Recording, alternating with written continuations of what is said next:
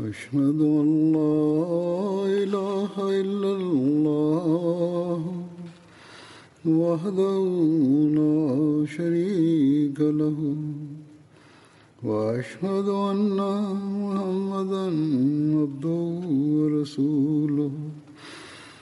أما بعد فأعوذ بالله من الشيطان الرجيم. بسم الله الرحمن الرحيم. الحمد لله رب العالمين. الرحمن الرحيم. مالك يوم الدين.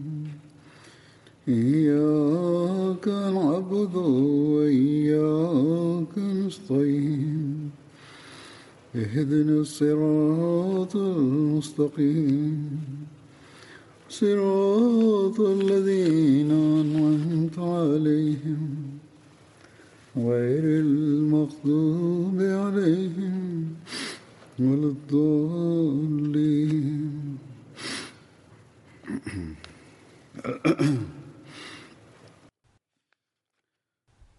Hazrat Amirul Mominin, Mwenyezi Mungu amsaidie sana, anasema katika hutuba iliyopita kuhusiana na hat Umar raziallahu taala anhu, habari ya suluhu ya Hudebia ilikuwa imezungumzwa.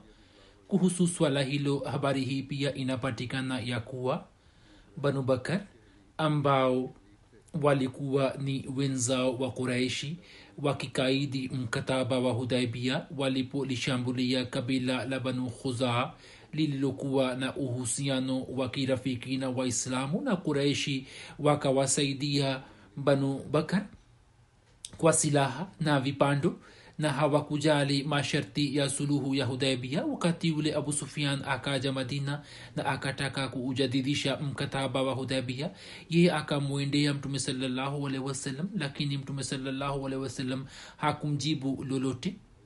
Kisha akaenda kwa abubakar raziallahu anhu na akaongea naye ili yeye aonge na mtume salallahu lakini yeye pia akasema kwamba mimi sitafanya hivyo. Kisha abu sufian akamjia hat umar na akaongea naye. Hat umar akasema je mimi nimtikishie mtume salallahu ombezi lako? Wallahi nikiwa na kijiti kimoja tu. Hata hivyo kwa kumtumia hicho nitapigana nani vita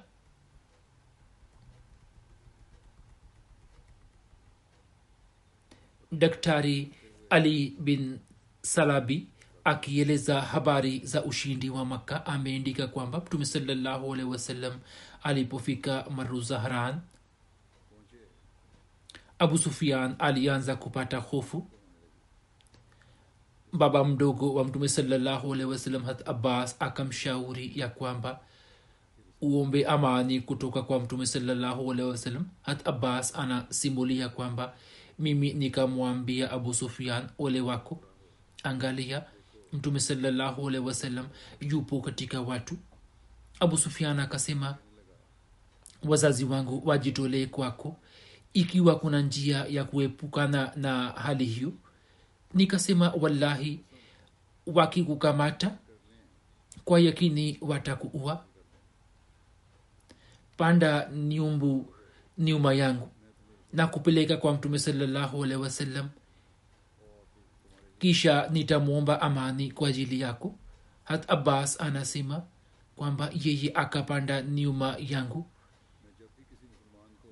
Kila nilipokuwa napita karibu na moto katika mioto ya waislam walikuwa wakiniuliza huyu ni nani? Ilikuwa muda wa usiku na moto ulikuwa umewashwa sehemu mbalimbali walipokuwa wakimwona nyumbu ya mtume saa salam na mimi nikawa juu yake walikuwa wakisema baba mdogo wa mtume salallahu alih wa sallam amepanda nyumbu yake. Hadi nilipopita karibu na moto uliowashwa na umar bin khatab yeye akasema huyu ni nani? Naye akaja karibu. Alipomwona abu sufian akasema abu sufian adui wa allah sifa zote njema zinamhusu allah ambaye bila mkataba wowote ametupa ushindi juu yako. Kisha hata bas akamvuta abu sufian akampeleka kwa mtume salallahu alehi wasallam. Hatumar pia akaja na akasema ewe mtume wa allah salallahu alehi wasallam. Hatumar akasema ewe mtume wa allah ni ruhusu ili nimue huyu hat abbas anasema nikasema ya rasulllah salallahu alehi wasallam nimeimpa uhifadhi. Hat umar akaendelea kurudia jambo lake lile lile. Nikasema ewe umar ngoja naapa kwa allah ikiwa huyu angetokana na banu adi wewe usingesema hivyo. Nawe wajua kwamba ye anatokana na banu abde manaf. Hat umar akasema abbas ngoja wallahi ulipokuwa umesilimu nilikuwa nimefurahi mno kiasi kwamba hata kama baba yangu khatab angeamini nisingefurahi kiasi hicho na nilikuwa najua kwamba mtume saa salam ameipenda mno imani yako kuliko imani ya khatab ikiwa angeamini. Kisha mtume saa salam akasema ewe abbas nenda na abu sufian na umlete asubuhi yani baada ya maongezi ya hat umar na hat abbas mtume waalihi wasallam akamwambia hat abbas ya kwamba nenda naye kama umempa uhifadhi basi nenda naye na amepewa amani. Imesimuliwa na abubakar bin abdurahman ya kwamba shaban mwaka wa saba wa hijra mtume salallahu alaihi wasallam alimtuma hat umar bin khatab pamwe na watu selasini kuelekea tawi moja la kabila la hawazan katika turba. Turba ni bonde moja lililo na umbali wa usafiri wa siku mbili kutoka maka ambapo banu hawazan walikuwa wakiishi. Huzur anasema tusemapo umbali wa usafiri wa siku mbili na kadhalik hiyo inatokana na vipando vya zamani za kale kama vile farasi na ngamia imesimuliwa na burida aslmi ya kwamba mtume salallahu alehi wasallam alipofika katika uwanja wa watu wa khaibar akampatia hat umar bin khatab bendera yake. Katika vitabu vya sera imeendikwa ya kuwa kwa mara ya kwanza katika vita vya khaibar katika vitabu vya sera imeendikwa ya kuwa kwa mara ya kwanza katika vita vya khaibar bendera kubwa ilitumika. Na kabla yake bendera ndogo ndogo zilikuwa zikitumika. Zura amesema nilikuwa nasema kwamba bureda aslmi anasimulia kuwa mtume saa salam alipotirimka katika uwanja wa khaibar akampatia hatumr bin khatab bendera. Na hapo mbele kuna ufafanuzi wake katika vitabu vya sera usemao kuwa kwa mara ya kwanza katika vita vya khaibar bendera kubwa ilitumika. Na kabla yake kulikuwa na bendera ndogo ndogo zilizokuwa zinatumika vitani. Bendera ya mtume sawasalam ilikuwa na rangi nyeusi iliyokuwa imetengenezwa na shuka ya umulmuminin had aisha. Jina lake lilikuwa ukab na mtume waalaihi wasallam alikuwa na bendera nyingine nyeupe ambayo akampatia hat ali. Kulikuwa na bendera moja yenye rangi nyeusi iliyotengenezwa na shuka ya umulmuminin kisha kulikuwa na bendera nyingine iliyokuwa nyeupe ambayo mtume akampatia hat ali. Bendera moja bendera moja mtume saa salam akampatia hat hubab bin munzir na moja moja akampatia hat saad bin ubada mtume wasallam alipofika katika khaibar akapata maumivu ya kichwa naye hakuweza kutoka nje.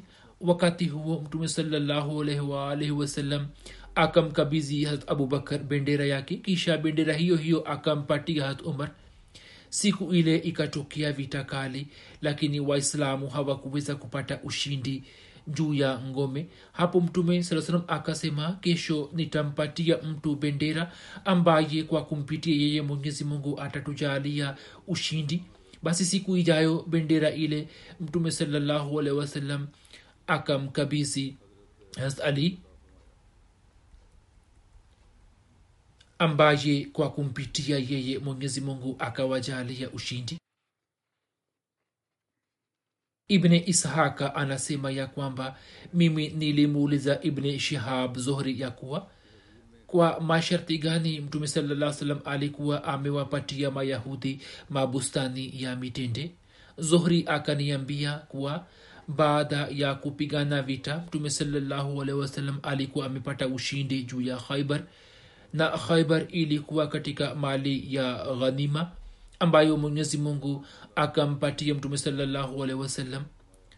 Sehemu yake ya tano ilikuwa kwa ajili ya mtume saa salam ambayo akawagawia waislamu. Na kutoka wayahudi watu waliokubali kufukuzwa nji ya nchi na wakashuka chini kutoka ngome zao mtume salallahu alehi wasallam akawaita na akawaambia kwamba mkipenda mnaweza kukabiziwa mtume akasema kwamba mkipenda mnaweza kukabiziwa mali hizi kwa sharti hili ya kuwa mufanye kazi ndani yake na matunda yake yatagawanika kati yetu na yenu. Mkipenda mnaweza kuishi hapa na mimi nitawapatieni makazi ambapo allah atapenda hapo mayahudi wakakubali. Mayahudi wakaendelea kufanya kazi katika bustani. Mtume salallahu alikuwa anamtuma hat abdullah bin rawaha ili awagawie matunda ya zile bustani. Naye alikuwa anafanya kazi kwa uadilifu sana na alikuwa anagawa kwa uadilifu. Kisha mwenyezi mungu alipomfisha nabii wake hata abubakar pia akaendelea kufanya hivyo na mayahudi kama mtume saa salam alivyokuwa anafanya. Hat umar pia mwanzoni mwa ukhalifa wake akaendelea kufanya hivyo kisha hat umar akajua kwamba mtume salallahu alehi wasallam katika marazi yake ambamo akafariki dunia alikuwa amesema kwamba katika uharabuni dini mbili hazitakaa pamoja. Hat umar akapeleleza kuhusu habari hiyo na ilipothibitika kuwa kweli ndipo akawaindikia mayahudi wa khaibar kwamba mwenyezi mungu ametoa amri ya kufukuzwa kwenu. Habari imenifikia kwamba mtume saa salam alikuwa amesema kuwa katika uharabuni dini mbili hazitakaa pamoja. Basi kwa wayahudi mtu aliye na ahadi fulani kwa mtume aje nayo kwangu ili nimtimizie ahadi hiyo. Na mtu asiye na ahadi yoyote basi ajiandaye kuacha nchi. Yaani kama kuna ahadi ya mtume saa salam alikuwa ameahidi juu ya kuishi kwa mtu basi nitamtimizia lakini kama hakuna ahadi basi mtalazimika kuacha mahali hapa. Basi watu wasio na ahadi yoyote ya mtume saa salam hat umar akawafukuza kutoka nchi. Hat abdullah bin umar anasema mimi na hat zubair bin awam na hat miqdad bin aswad tulikwenda khaibar kuiona mali yetu na tukifika huko tukaenda kwa mali zetu tukiwa mmoja moja. Wakati wa usiku nikashambuliwa nilipokuwa nalala kitandani. Viungo vya mikono yangu vikavunjika. Asubuhi wenzangu wote wawili wakanijia wakipiga kelele na wakaniuliza kwamba nani amekufanya hivi. Nikasema sijui. Yeye anasema wenzangu wakasawazisha mikono yangu kisha wakanipeleka kwa hat umar hat umar akasema hicho kimefanywa na mayahudi kisha akasimama kuwahutubia watu na akasema eni watu mtume salallahu alehi wasallam alikuwa amefanya mkataba na mayahudi wa khaibar kwa sharti kwamba tukipenda tutawafukuza. Sasa mayahudi wamemshambulia hat abdullah bin omar na wamevunja viungo vya mikono yake. Kama habari hiyo imeshafika kwenu. Na siku za nyuma pia walikuwa wamemshambulia ansari mmoja.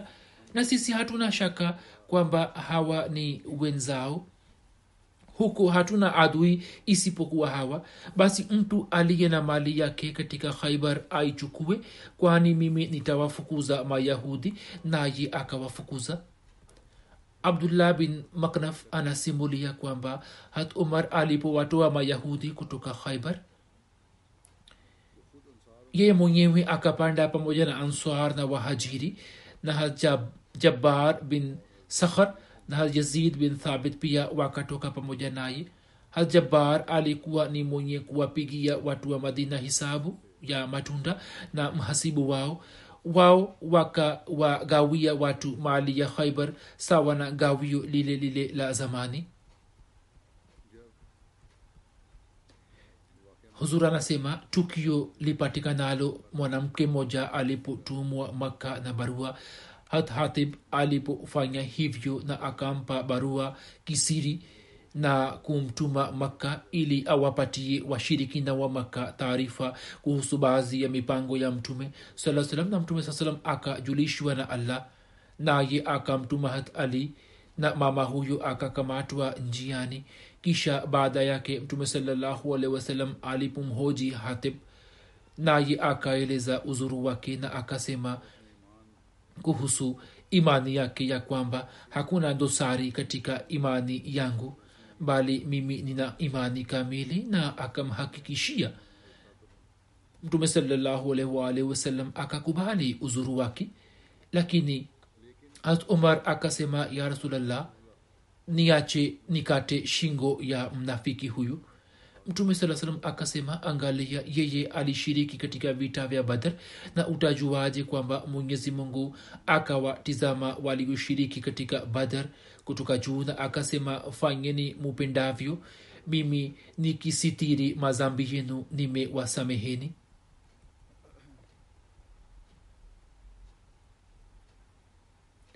lipo tukio jingine ambalo halihusiki moja kwa moja na hat umar lakini habari zake zinatajwa humo hivyo nalieleza hapa. Hat abu qatada anasema ya kwamba tukio la hunain litokalo nilimwona mtu mmoja katika waislam akipigana na mshirikina na kulikuwa na mshirikina mwingine aliyetaka kumshambulia kutoka nyuma yake kwa udanganifu ili amue.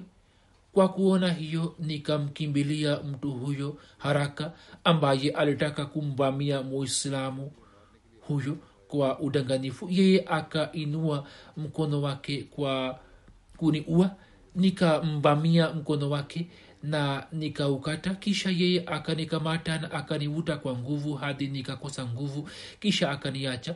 Mimi nikamsukuma na nikamua huko kilichotokea ni kwamba waislamu wakatawanika na wakakimbia. Mi pia nikakimbia pamoja nao kisha nikamwona hat umar bin khatab alikuwa pamoja na watu. Nikamuuliza imekwaje kwa nini watu wamekimbia? Yeye akasema matakwa ya allah. Kisha watu wakarejea na wakaja kwa mtume salallahu salam salam akasema mtu akileta ushahidi kuhusu mtu aliyeuawa kwamba yeye amemua basi mali ya mtu huyo aliyeuawa itaenda kwa muaji wake. Mimi nikainuka ili nitafute ushahidi kuhusu mtu niliyemua lakini sikumpata mtu ambaye angetoa ushahidi wangu na nikaketi.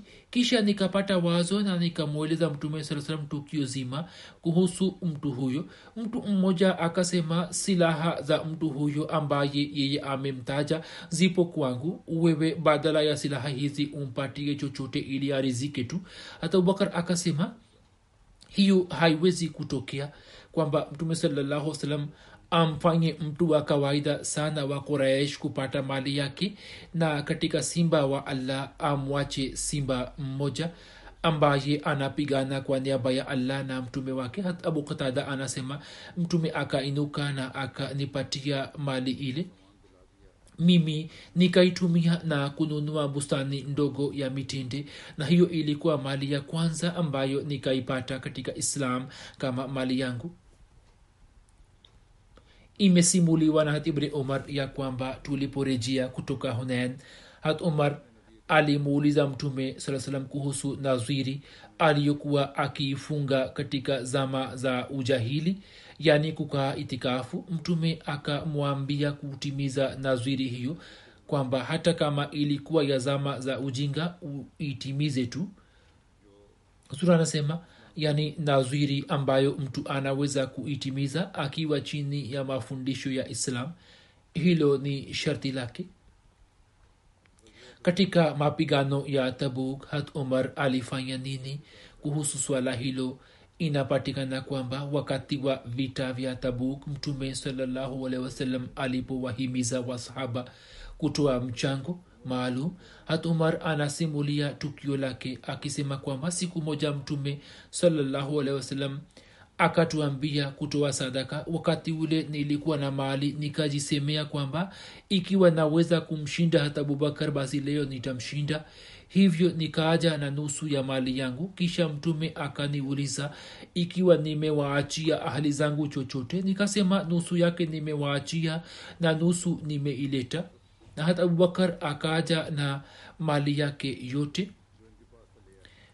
Mtume salallahu alaihi akamuuliza hata abubakar kwamba wewe umewaachia nini ahli zako abubakar sidik akasema nimewaachia allah na mtume wake.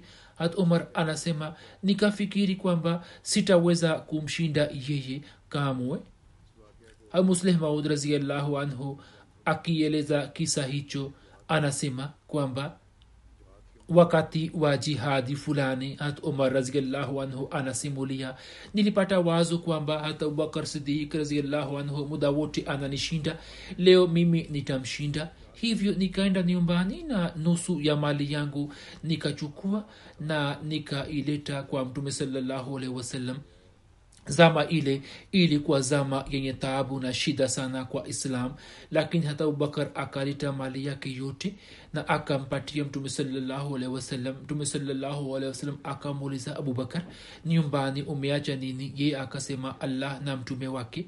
Hata umar anasema niliposikia jibu lake nikajuta mno na nikajisemea kwamba leo nimetumia nguvu zote ili nimshinde abubakar lakini leo pia abubakar amenishinda. Masihi maudlasatu anasema ilikuwa zama ambamo watu walikuwa wanajitolea nafsi zao kwa ajili ya dini ya allah kama makondoo na mbuzi wanavyochinjwa. Na kuhusu mali hata abubakr sidik raziallahu anhu akajitolea mali zake zote zaidi ya mara moja. Almasihi maudsalam anasema kwamba hiyo si habari ya mara moja bali ni zaidi ya mara moja. Hadi akatoa kila kitu na hatumar pia akafanya sawa na uwezo wake na uthman akatoa sawa na uwezo wake na ali pia akatoa sawa na uwezo wake masahaba wote wakawa tayari kujitolea nafsi na mali zao kwa ajili ya dini ya allah. Kisha almasihi maudlah salam akiwazungumzia baadhi ya watu wa jamaati yake anasema ilhali wapo wengine ambao kufanya baiati wanafanya tu na wanakiri vile vile kwamba sisi tutaitanguliza dini juu ya dunia lakini wakati wa haja wanaendelea kushika mifuko yao kwa nguvu. Je mwenye kuipenda dunia kiasi hiki anaweza kufanikiwa katika dini? Na je uwepo wa watu wa namna hiyo unaweza kuisaidia dini hapana la hasha mwenyezi mungu anasema lan hata tunfiku mima tuhibun hamtaweza kuufikia wema hasa mpaka mtoe katika vile mnavyovipenda. Mtume salallahu wasallam alipofariki dunia wakati ule hat umar raziallahu taala anhu alikuwa na hali gani imesimuliwa na hat ibni abbas ya kwamba muda wa kifo cha mtume salallahu ulipokaribia kulikuwa na baadhi ya wanaume nyumbani. Hat umar pia alikuwepo. Nabii saa salam akasema njoni ni waindikieni maandiko fulani ambayo baada yake nini hamtapotea. Hiyo ni habari ya siku za mwisho za marazi yake hatumar akawaambia watu waliokuwa wamekaa pembezoni mwake kwamba mtume saa salam anaumwa sana na nyini mnayo qurani tukufu kitabu cha allah kinawatosha kwenu. Watu waliokuwepo nyumbani wakahitilafiana naye na wakaanza kujadiliana baadhi yao walikuwa wakisema kwamba leteni kalamu na karatasi ili mtume awaindikieni maandishi ambayo baada yake nyinyi hamtapotea. Na baadhi yao walikuwa wanasema kwamba kama asemavyo hatomar kwamba tusimuuzi mtume saa salam kisha walipokithiri katika mjadala huo na wakahitilafiana mtume salallahu alehi wasallam akasema nendeni kutoka hapa hiyo ni riwaya ya muslim na maelezo yake yanapatikana katika bukhari kama hivi. Imesimuliwa na ubaidullah bin abdullah ambaye amesimulia kutoka kwa ibni abbas. Yeye alikuwa anasema kwamba mtume salallahu alehi wasallam alipopata marazi mtume saa salam akasema nileteni vitu vya kuendika ili niwaindikieni maandishi ambayo baada yake nyini msisahau hat umar akawaambia watu waliokuwepo kule kwamba saa hizi marazi ya mtume sawasalam yamezidi sana nasi tuna kitabu cha allah yani qurani tukufu ambayo inatutosha. Hivyo hakuna haja ya kumsumbua mtume. Hapo wakahitilafiana na kelele ikazidi sana. Mtume sawasalam akasema inukieni na ondokeni kutoka hapa na msibishane hapa kisha ibni abbas akatoka nje. Yeye alikuwa anasema kwamba hasara kubwa iliyopatikana ndiyo hii kwamba wakamzuia mtume saa salam kuendika huzur anasema katika maelezo yake kile alichoendika hasega zainul abidin waliullah shah sahib sehemu yake fupi na ieleza hapa kwamba la tazilu baadahu maneno haya ya hadisi yameweka wazi yamezihirisha wazi kwamba katika wakati wa mwisho pia mtume saa salam alikuwa na wasiwasi wa jambo hili kwamba la tazwilu baadahu yani musije mkasahau. Hivyo ni waindikieni zolal maana yake ni kusahau pia na kuacha njia. Ghalabahul waja yani marazi yamemzidi sana shida isije ikazidi. Hayo ni maneno ya omar aliyoyatamka. Shah saheb anaandika kwamba hat omar hakuwa na fikra yoyote kwamba mtume saa atakufa. Indana kitabullah hasbuna hat omar alikuwa amesema hayo.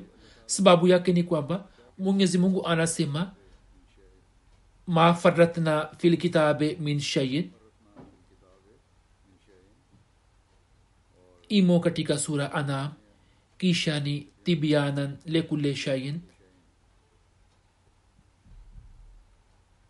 yani kitabu hiki kinaeleza kila jambo kwa uwazi nasi hatukupuuza kitabuni kitu chochote.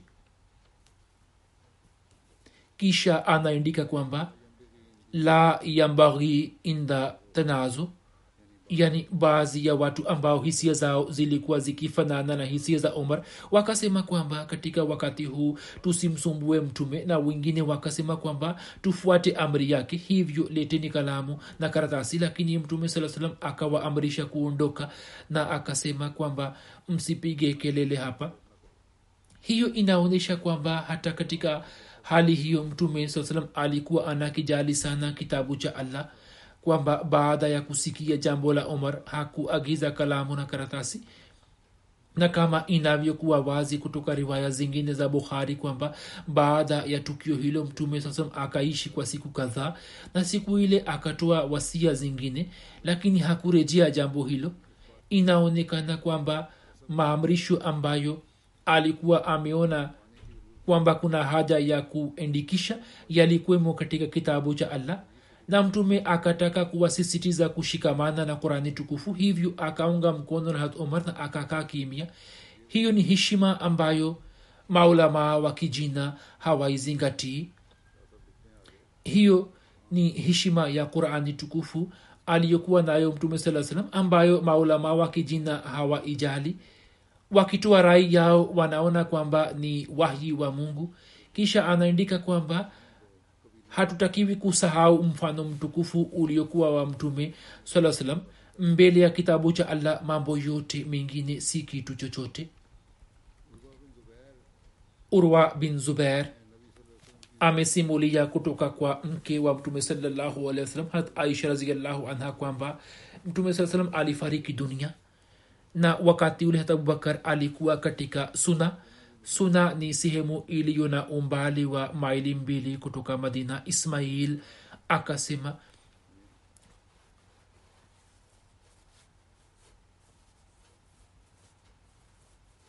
ismail akasema kwamba harat abubakar alikuwa karibu na madina. Harat omar aliposikia taarifa ya kifo cha mtume waalaihi wasallam akainuka na akasema na hapa wallahi mtume saa salam hajafa. Hat aisha alikuwa akisema hat umar alikuwa anasema wallahi nilikuwa nimewaza jambo hilo hilo moyoni. Na hat umar akasema allah lazima atamnyanyua ili akate mikono na miguu ya baadhi ya watu. Hat umar alikuwa hakubali kwamba mtume saa salam amefariki dunia. Na alikuwa anasema kwamba mtume saa salam atahuika tena. Katika muda huo huo akaja hata abubakar yeye akaondoa kitambaa kutoka uso wa mtume saa salam na akabusu paji la uso wake akisema wazazi wangu wajitolee kwako u mzuri katika mauti yako kama ulivyokuwa mzuri katika uhai wako. Naapa kwa allah ambaye uhai wangu umo mkononi mwake naapa kwa allah ambaye uhai wangu umo mkononi mwake bila shaka allah hata kuletea vifo viwili. Kisha abubakar akatoka nje kwa watu na akasema ewe mwenye kuapa ngoja.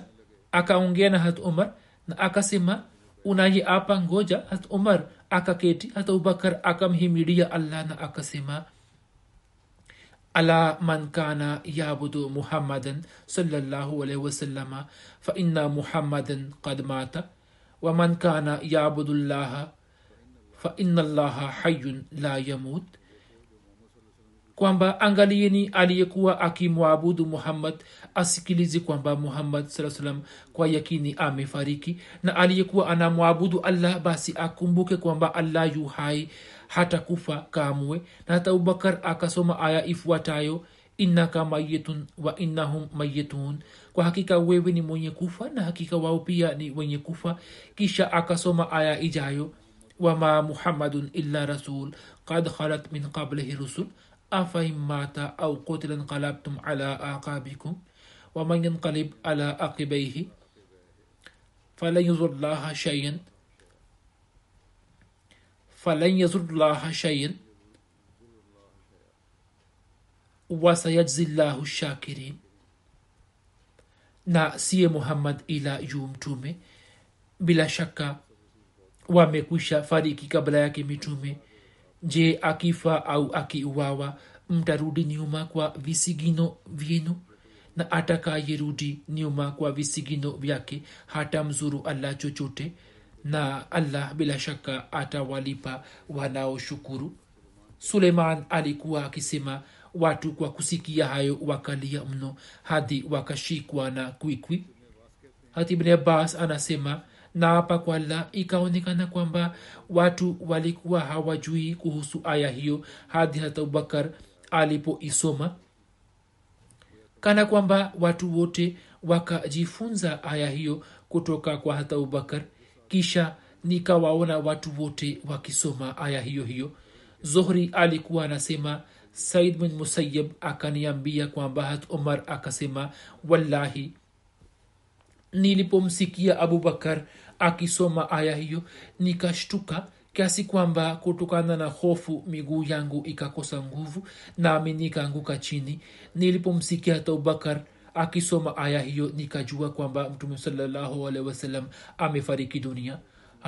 Maud rasalam anasema sayidina ahmad alah salam amenukuu maneno ya kiarabu katika hadisi mimi naisoma tafsiri yake.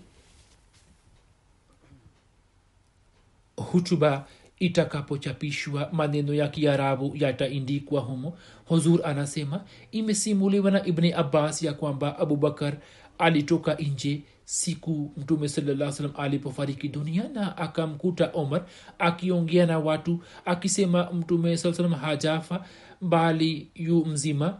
Abubakar akasema ewe omar katu lakini omar akakataa kuketi. Basi watu wakaelekea kwa abubakar na wakamwacha omar abubakar akasema baada ya kumhimidia allah iwe wazi kwamba mmoja wenu anayemwabudu muhammad saa salam ajue kwamba muhammad saa salam amekufa na mtu anayemwabudu allah basi allah yu hai na hata kufa na dalili ya kifo cha mtume saa salam ndiyo hii kwamba mwenyezi mungu amesema kuwa siye muhammad ila yu mtume. Bila shaka wamekwisha fariki kabla yake mitume. Na hat abubakar akawasomea aya hiyo hadi ashakirin kisha anaandika kwamba msimuliaji akasema wallahi watu walikuwa hawaijui aya hiyo kwamba allah ameiterimsha na wakajua aliposoma abubakar basi masahaba wote wakajifunza aya hiyo kutoka kwa abubakar na wote walikuwa wakisoma aya hiyo. Na omar akasema wallahi aya hiyo nimeisikia kutoka kwa abubakar pale aliposoma nami kwa kuisikia aya hiyo nimeshtuka na nimekosa nguvu. Miguu yangu imekosa nguvu tangu niisikie kwamba mtume salallahu alaihi waalihi wasallam amefariki dunia.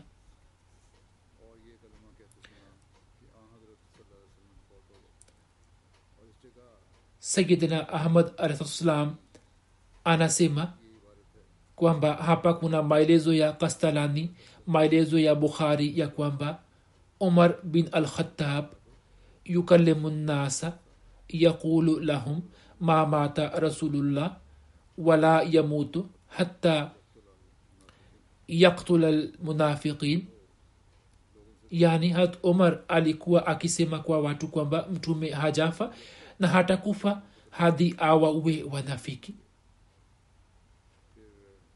Kisha anasema katika milal wa nehal shahrastani kuna maelezo ya kisa hicho.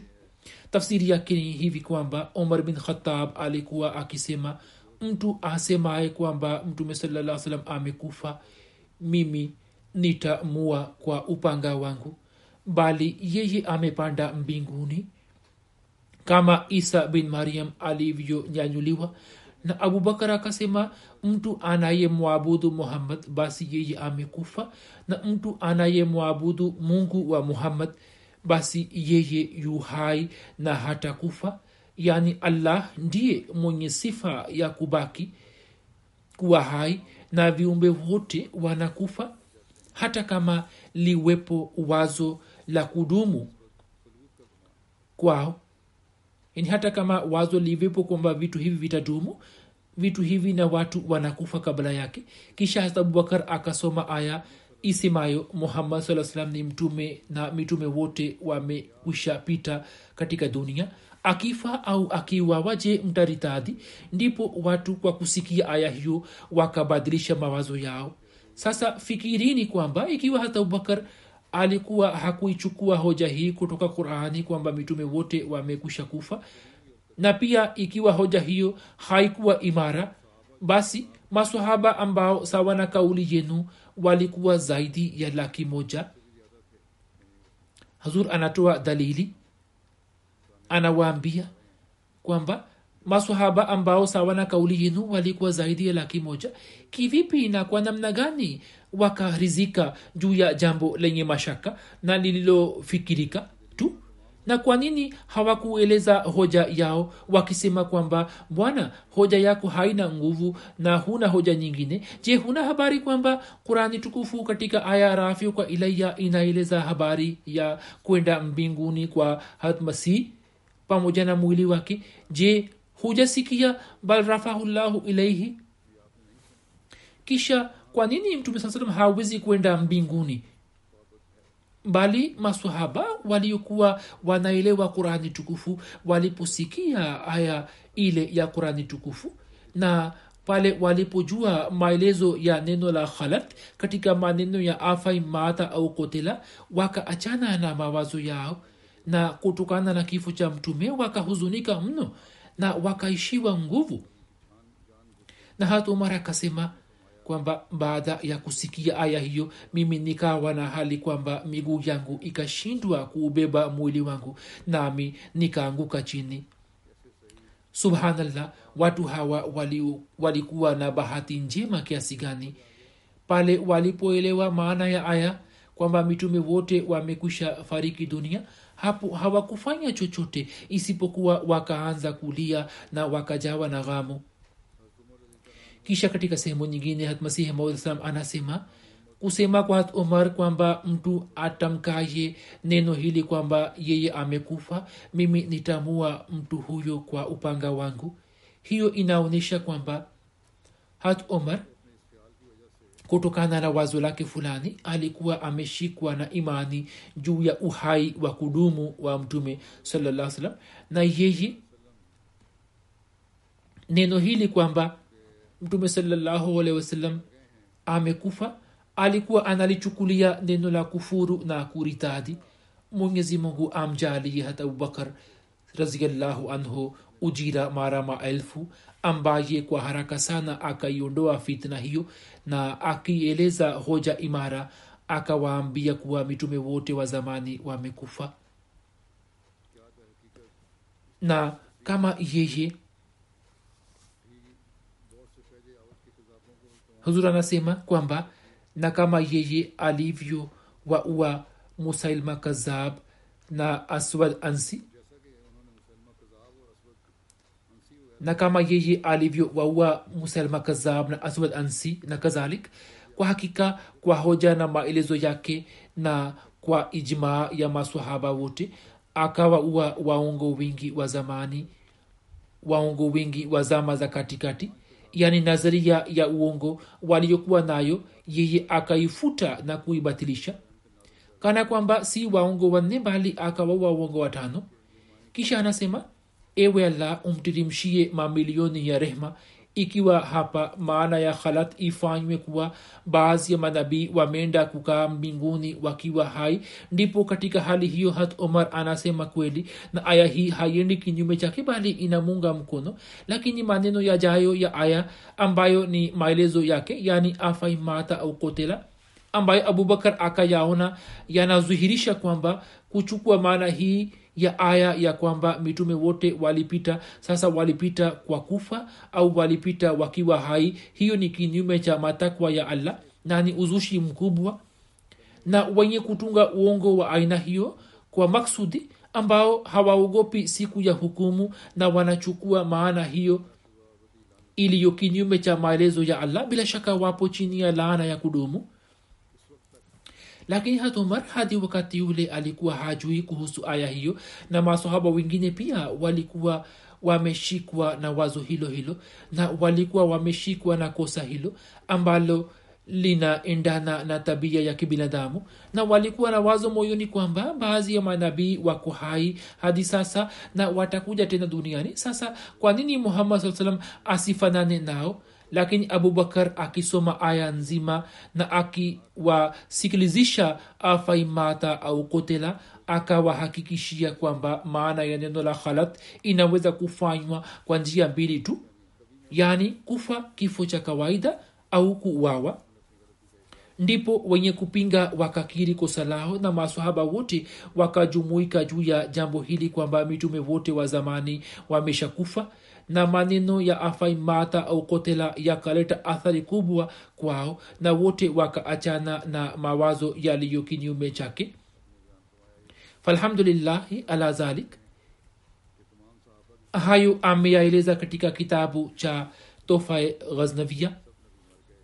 Kisha anasema katika sehemu nyingine kwamba ushahidi wa masahaba wote umejumuika juu ya kifo cha mtume saa salam kwamba manabii wote walikufa hatumar alisema kuhusu mtume kwamba bado hajafa na akinyosha upanga wake anainuka lakini hata abubakar sidik anasimama na anasoma hutuba hii kwamba ma muhammadun ila rasul kad khalat min qabli rusul.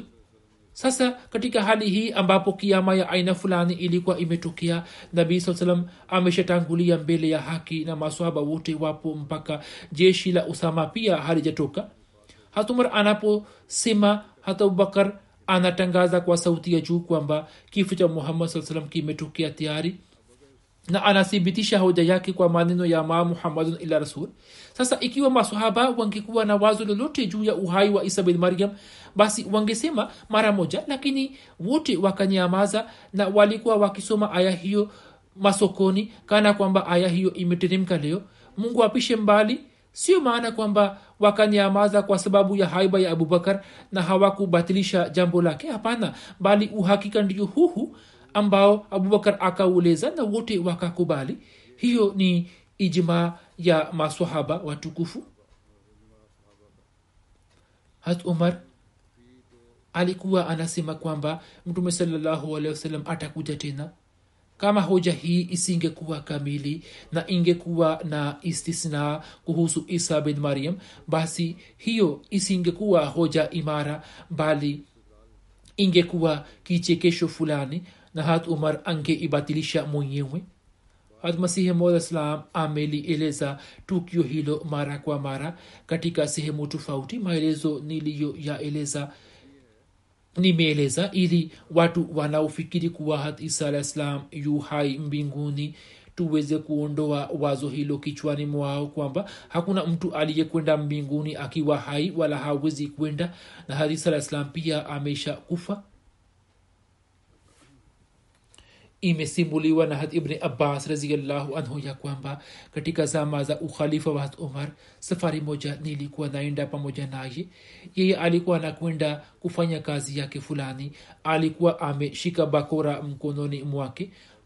Hakuwa na mtu yote isipokuwa mimi tu naye alikuwa anajisemea na alikuwa anapiga bakora upande wa nyuma ya miguu yake basi ghafla akanielekea na akasema ewe ibni abbas je wajua kwamba siku ambapo kilipotokea kifo cha mtume salallahu alehi kwa nini nilikuwa nimesema kwamba mtume hajafa? Na yeyote atakayesema hivi mimi nitamua kwa upanga wangu. Hati ibn abbas anasema mimi nikasema ewe amrulmuminin mimi sijui. Utakuwa unajua wewe tu akasema kwamba wewe unajua mimi sijui. Hatumar akasema wallahi sababu yake ni kwamba nilikuwa nasoma aya hii.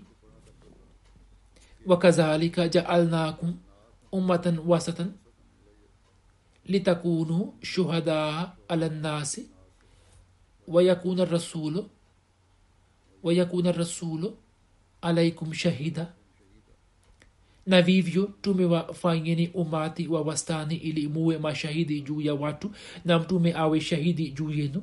Na wallahi nilikuwa naelewa kwamba mtume saa salam katika umati wake akiwa hai atakuwa shahidi juu ya matendo yao. Basi kwa sababu hiyo siku ile nilikuwa nimesema yale nisemayo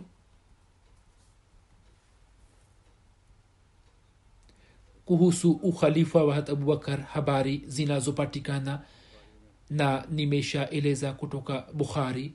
Naeleza tena kwamba maanswar walikusanyika katika nyumba ya bani saida kwa had saad bin ubada na wakasema kwamba amiri mmoja atokane nasi na amiri mmoja atakuwa miongoni mwenu hat abubakar hat umar na hat abu ubada bin jarah wakawaindia hat umar akapenda kusema jambo fulani.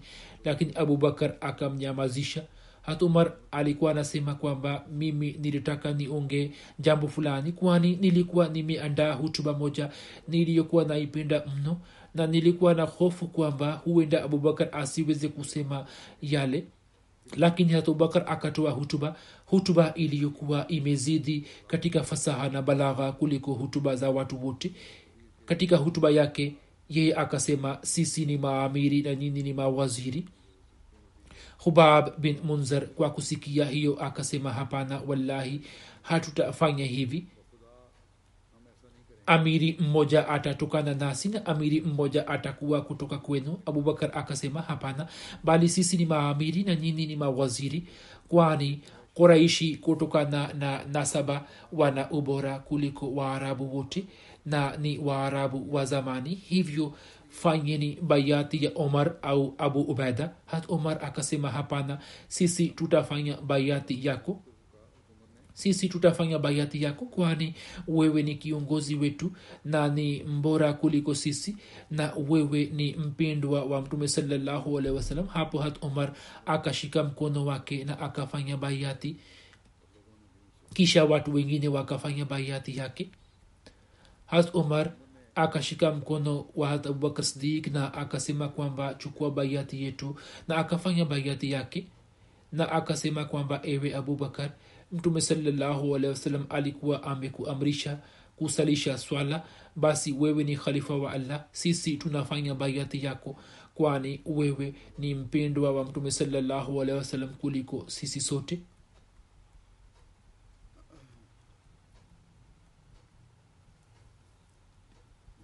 kuhusu fitina ya walioritadi imeendikwa katika sirat ibn hisham ya kwamba ilipotokea kifo cha mtume saa salam shida za waislamu zikazidi.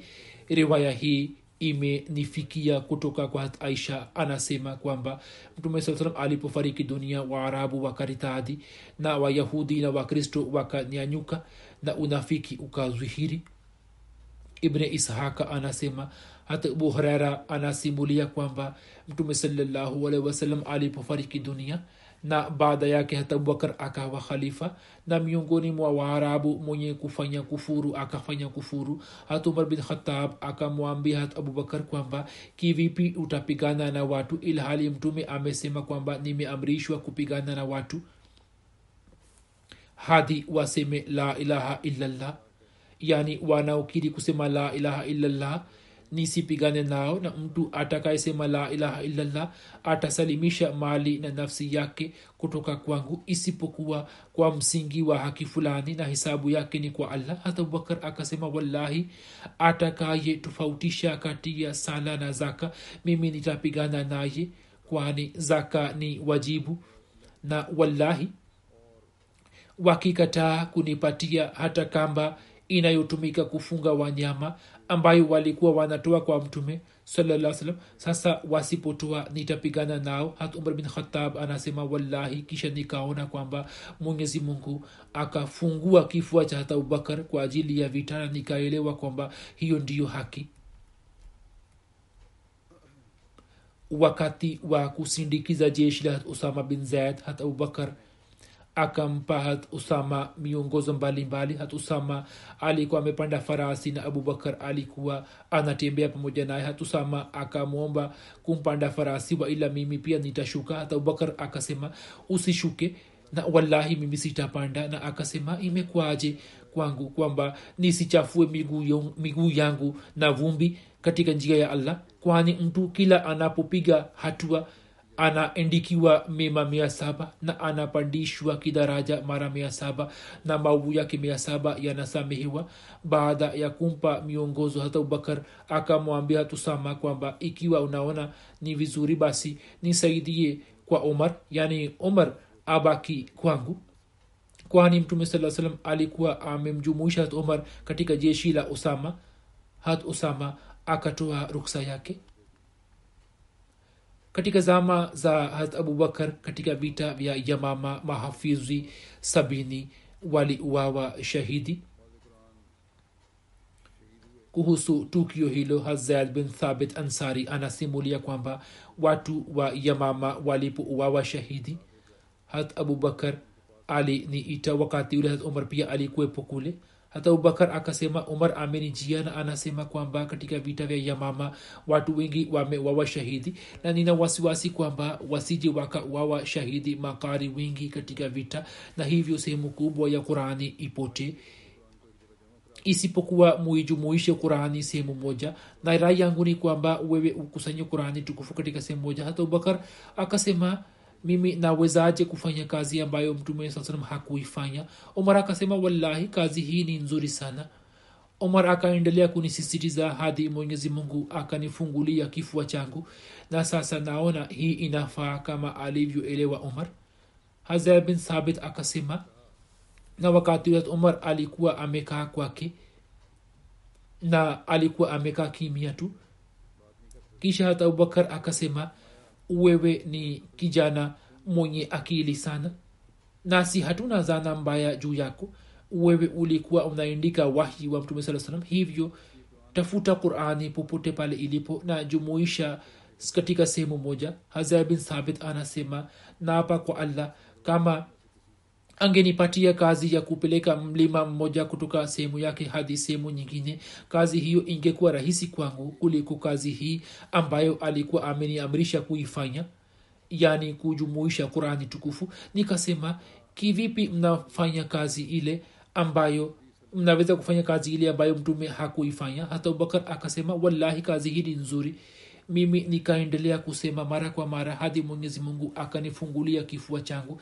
Nami kama alivyokuwa amewafungulia vifua vyao nami nikainuka na nikaanza kuitafuta qurani nikaanza kuikusanya kutoka vipande vya ngozi na mifupa ya mabega na matawi ya mitende na kutoka kwa vifua vya watu hadi nikazikuta aya mbili za sura tauba kwa huzaima ansari ambayo hazikuwa kwa yote isipokuwa yeye tu ambazo zinasema lakad jaakum rasulun min anfusikum azizun alaihi ma anittum harisun alaikum bilmuminina raufu rahim. Yani bila shaka amewafiki ni mtume kutoka miongoni mwenu. Yanamhuzunisha yanayowataabisheni anawahangaikieni ili mpate heri kwa waaminio ni mpole mrehemivu. Hadisi inasema kuhusu aya mbili huenda aya ijayo pia itakuwa ndani yake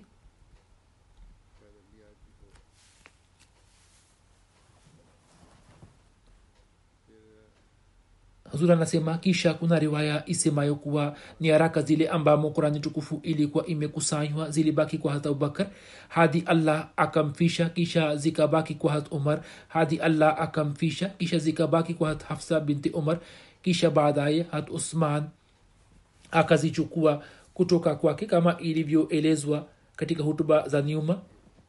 Habari hizo bado zinaendelea na itaendelea inshallah katika siku za usoni